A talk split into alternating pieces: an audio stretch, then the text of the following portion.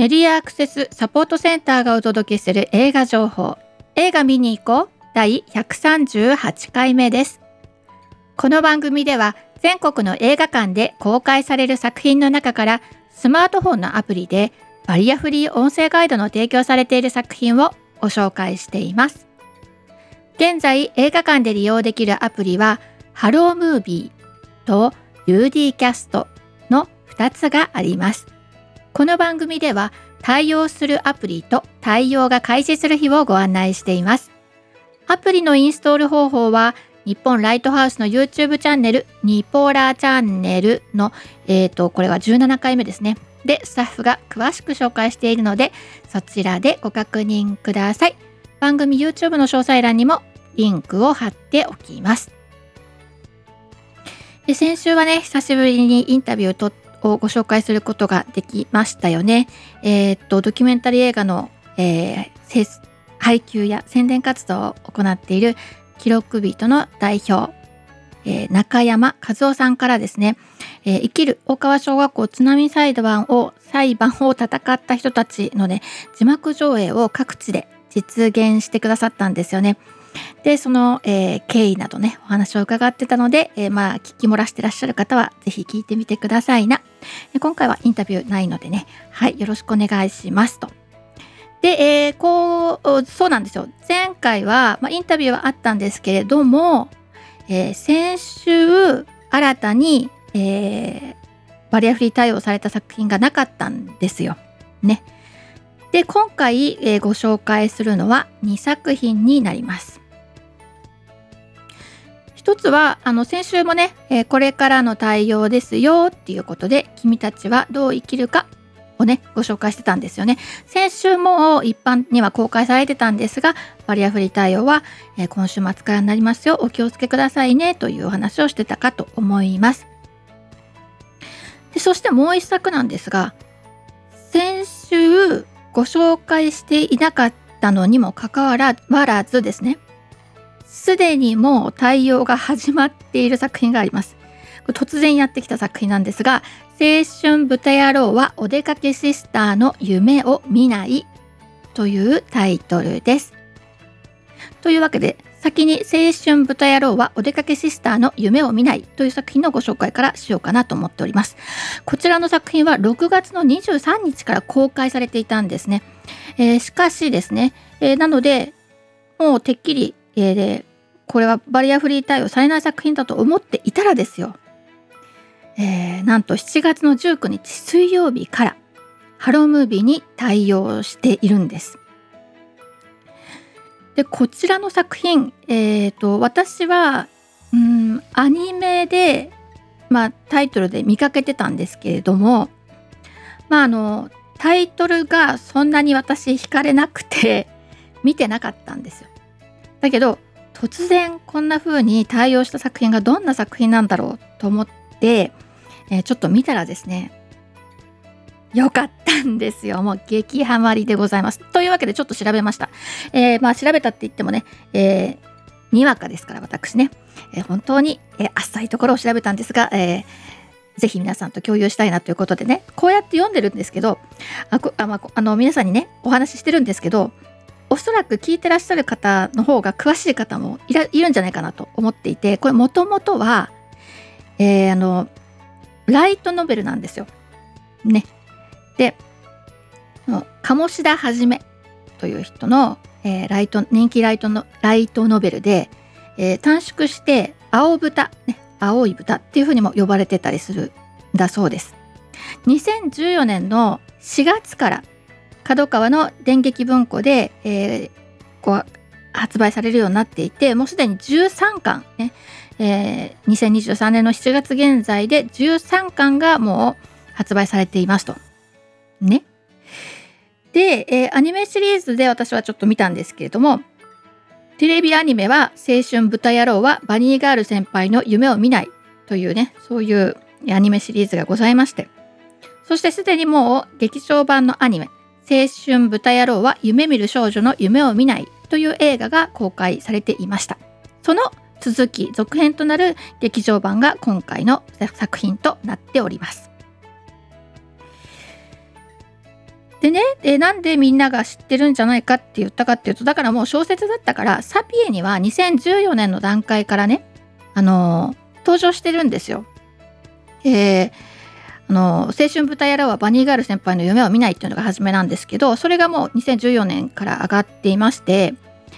でえー、っと実は今回の映画の「青春ブタ野郎はお出かけシスターの夢を見ない」というものもですね2018年の段階でも点字で4巻、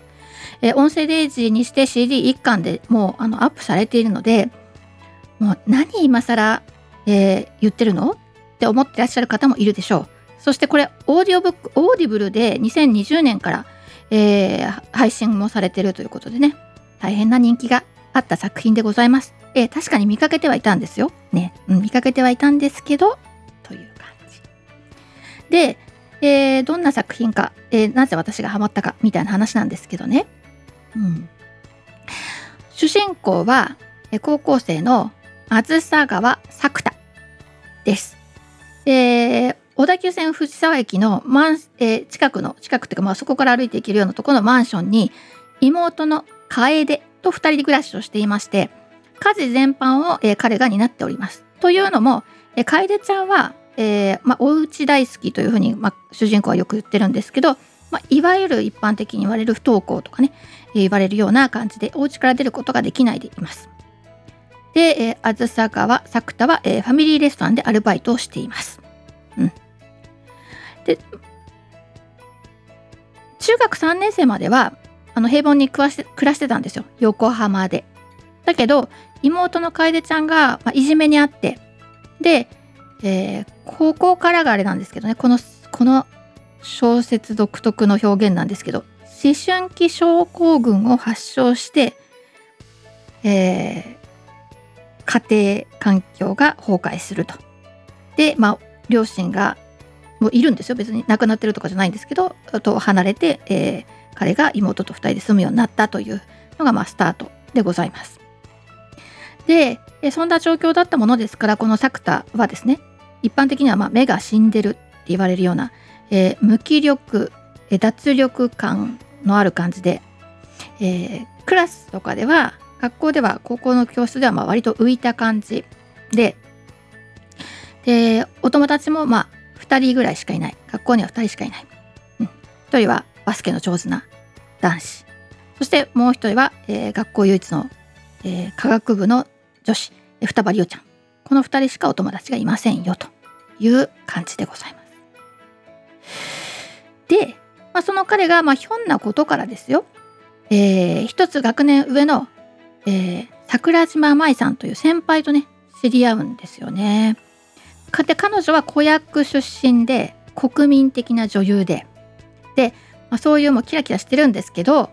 あのー、かえってそれがこう教室の中でね居場所をなくすみたいな感じで彼女も浮いていたと。そしてまあ浮いていた作田君とまあちょっと出会って。でまあ今はこの映画の段階ではもう恋人同士っていう感じになってるかなというふうに思います。見てないんでちょっとわかんないんですけどね。はい。でああそうそうそう。まあ登場人物としてはまず作田くんね。でそれ彼女がいるんだよってことと、まあ、妹がいますよと。ね、で、え今回の主人公っていうかまあえっ、ー、と今回ね、えー、お出かけシスターですかね。あの妹の話になってくるわけなんですけど。でこの不思議現象をいつも相談する相手が、えー、数少ないお友達のリオちゃん。双葉リオちゃん、ね、科学室行ってこんなことがあったんだけどさとかね。相談してたりしますという感じですね。で、まあ、思春期症候群っていうのがこの作品の結構核になっているというかなんですけどどんなものかというと思春期に、えー、例えば誰かと人格が入れ替わっていたとか他人の心の声が聞こえるとか割とこうオカルト的なねまあ、ネットの中では都市伝説なんて言われるようなことなんですけどでそれがまあ精神医学などでは、まあ、多感な思春期の心が見せる思い込みなんじゃないですか？とか、まあ、新種のパニック障害じゃないですか？とか集団催眠の一種なんじゃないですか？というふうに言われていると。で今回の作品の中でも、えー、実際の暴行暴力を受けたわけでもないのに体にあざや傷ができる。ね。まあこれはあの妹ちゃんがねこうネットで言葉の暴力とかねいろんなものを受けてた中で突然こう体に傷が現れるっていうことが起きて、まあ、それがまあこの作品の中の1個目の思春期症候群だったわけなんですけどあとはねえっ、ー、と自分の姿や声が他人に認識されなくなってだからつまり自分がこう駅でね売店で物買おうかなと思ってるのに全くその相手の人から視野に入ってこないと。道歩いてても正面から来る人が全く避けてくれない、自分のこと見えてない。みたいなね。まあそんな現象。でそしてそれがねいつの間にか相手の記憶からもなくなってしまうというねこの国民的な女優だった彼女がねえみんなの記憶から消えてしまう。みたいな事件も起きてたんですね。この映画の前ですけどね。こういう不可思議なこと思春期独特のそのまあ心の動きと連動して起きていることを、まあ、思春期症候群とこの作品では読んでいるわけでございます。でここの、えー、通ってる学校は、えー、海が近いですね。えー、七里ヶ浜がよく見える、えー、高校でねちょっと歩けば浜辺に行けますよという立地でございます。はい。でね、まあ私がね、なんでこれいいなと思ったかっていうと、このちょっと浮いた感じの作田くん、主人公なんですけど、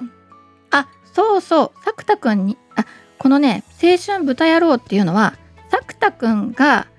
その彼女とね、なんかこう幸せにやってる感じの様子、ちょっと M っ気があってね、彼女からこうちょっと冷たくこうあしらわれたりとかするとニマニマしちゃったりしてるそんな様子を見てですね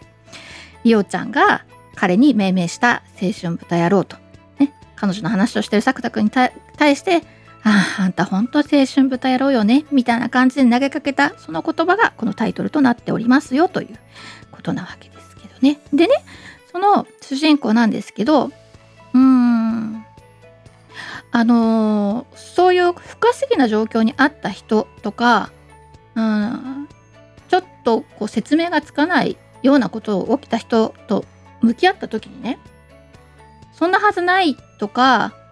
こう否定しないし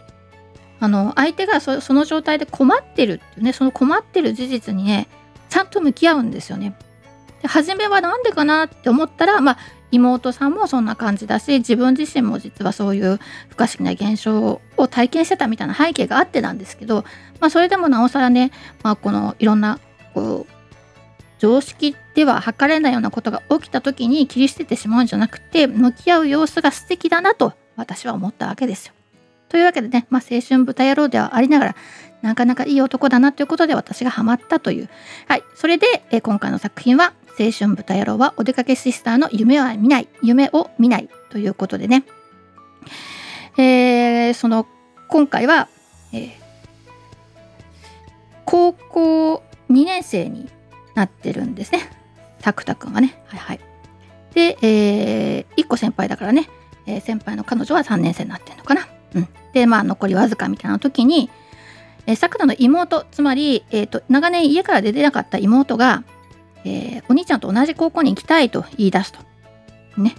今まで学校にも行ってなかったし、勉強もしてなかったし、しかもそれ以上に、その同学年の子たちとの、えー、接点のね、大変でしょうっていうような背景がありながらも、まあ、妹が高校行きたいんだということでね、それに向かって、えー、それ、それに、まあ、向き合うタクタクのお話ということでございますよ。楽しみじゃありませんか？というわけでですね、えー、こちらの作品が、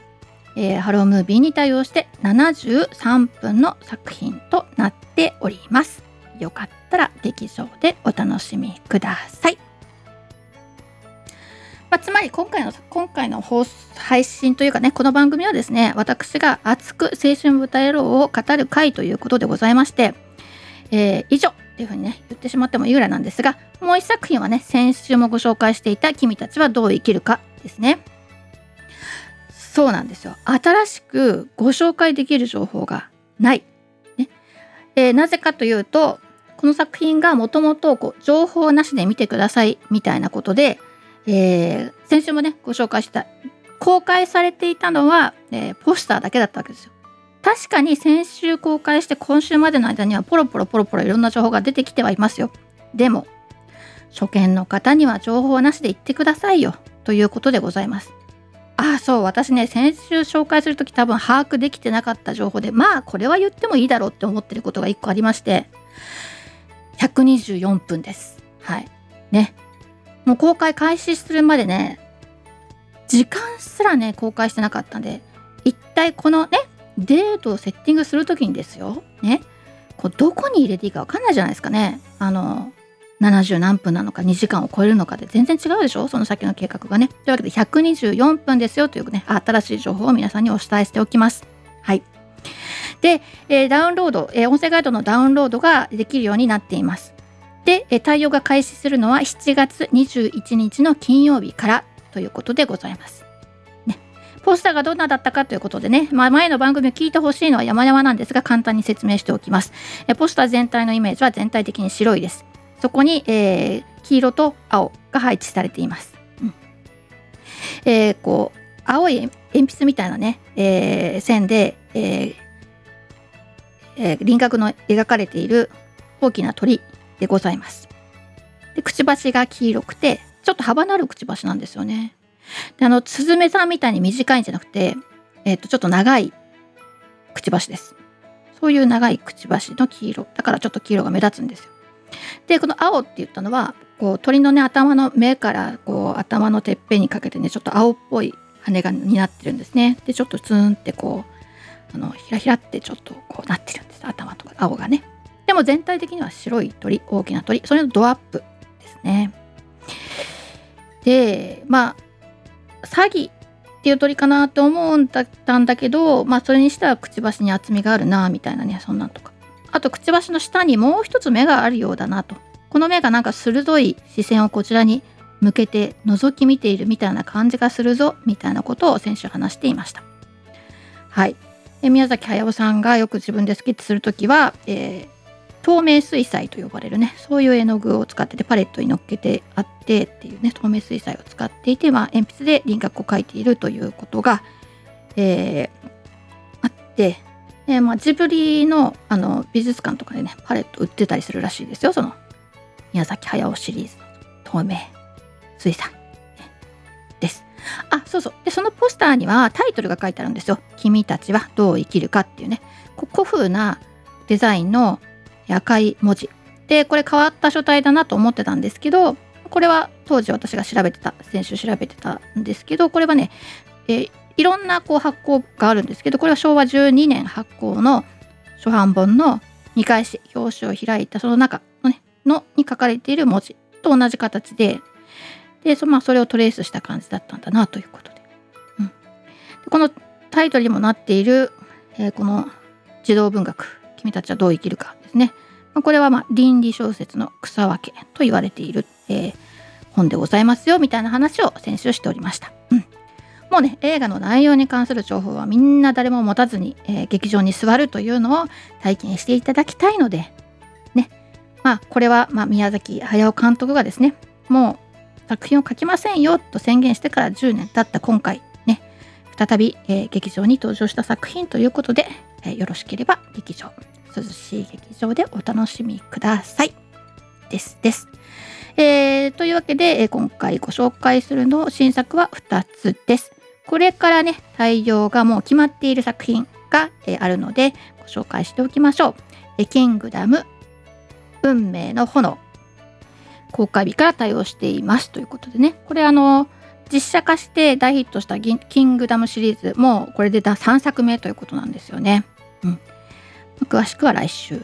あとは、えー、仮面ライダーギーツ4人のエースと黒狐、えー、同時上映が、えー、王様戦隊キングオージャーアドベンチャーヘブンですね。こちらは、劇場公開、映画が公開するのは7月28日なんですが、ガイドが対応するのは8月になってから、8月10日の木曜日からなのでお気をつけくださいねというインフォメーションです。はい。以上が、えー、映画のご紹介となります。では、いつもながらのマスクからの、えーお知らせで番組をしまいにしたいと思います。アルファベット MASC 映画で検索するとホームページにたどり着くことができますよ。またサイトのトップページにある映画映像のバリアフリー化を学ぼうからはバリアフリー字幕や音声ガイドのオンライン講座に参加することができます。そしてこの番組へは映画見てきたよはもちろんこれ期待してるんですなどぜひ教えてください。ね、教えてくださいに関しては、えー、サイトのフォームまたはメールでお送りください。メールは info.npo-mask.org info.npo-mask.org まで、えー、お送りください。あとはですね、えー、宇都宮の福祉プラザで、えー、マスクが主催、共催が宇都宮で長年あの上映活動をしている未来ともに進むというね一緒に、えー、心の通訳者たちの上映を8月の5日福祉プラザで行いますよということで、えー、詳しいことはですねマスクのホームページのトップページからも、えー、上映情報への案内が載っておりますのでよろしければそちらでご確認の上ご来場いただければと思います。その他各地での活動の告知などお寄せいただきましたら紹介していきますのでよろしくお願いします。以上メディアアクセスサポートセンターから徳江さやかがお伝えしました。ではまた来週。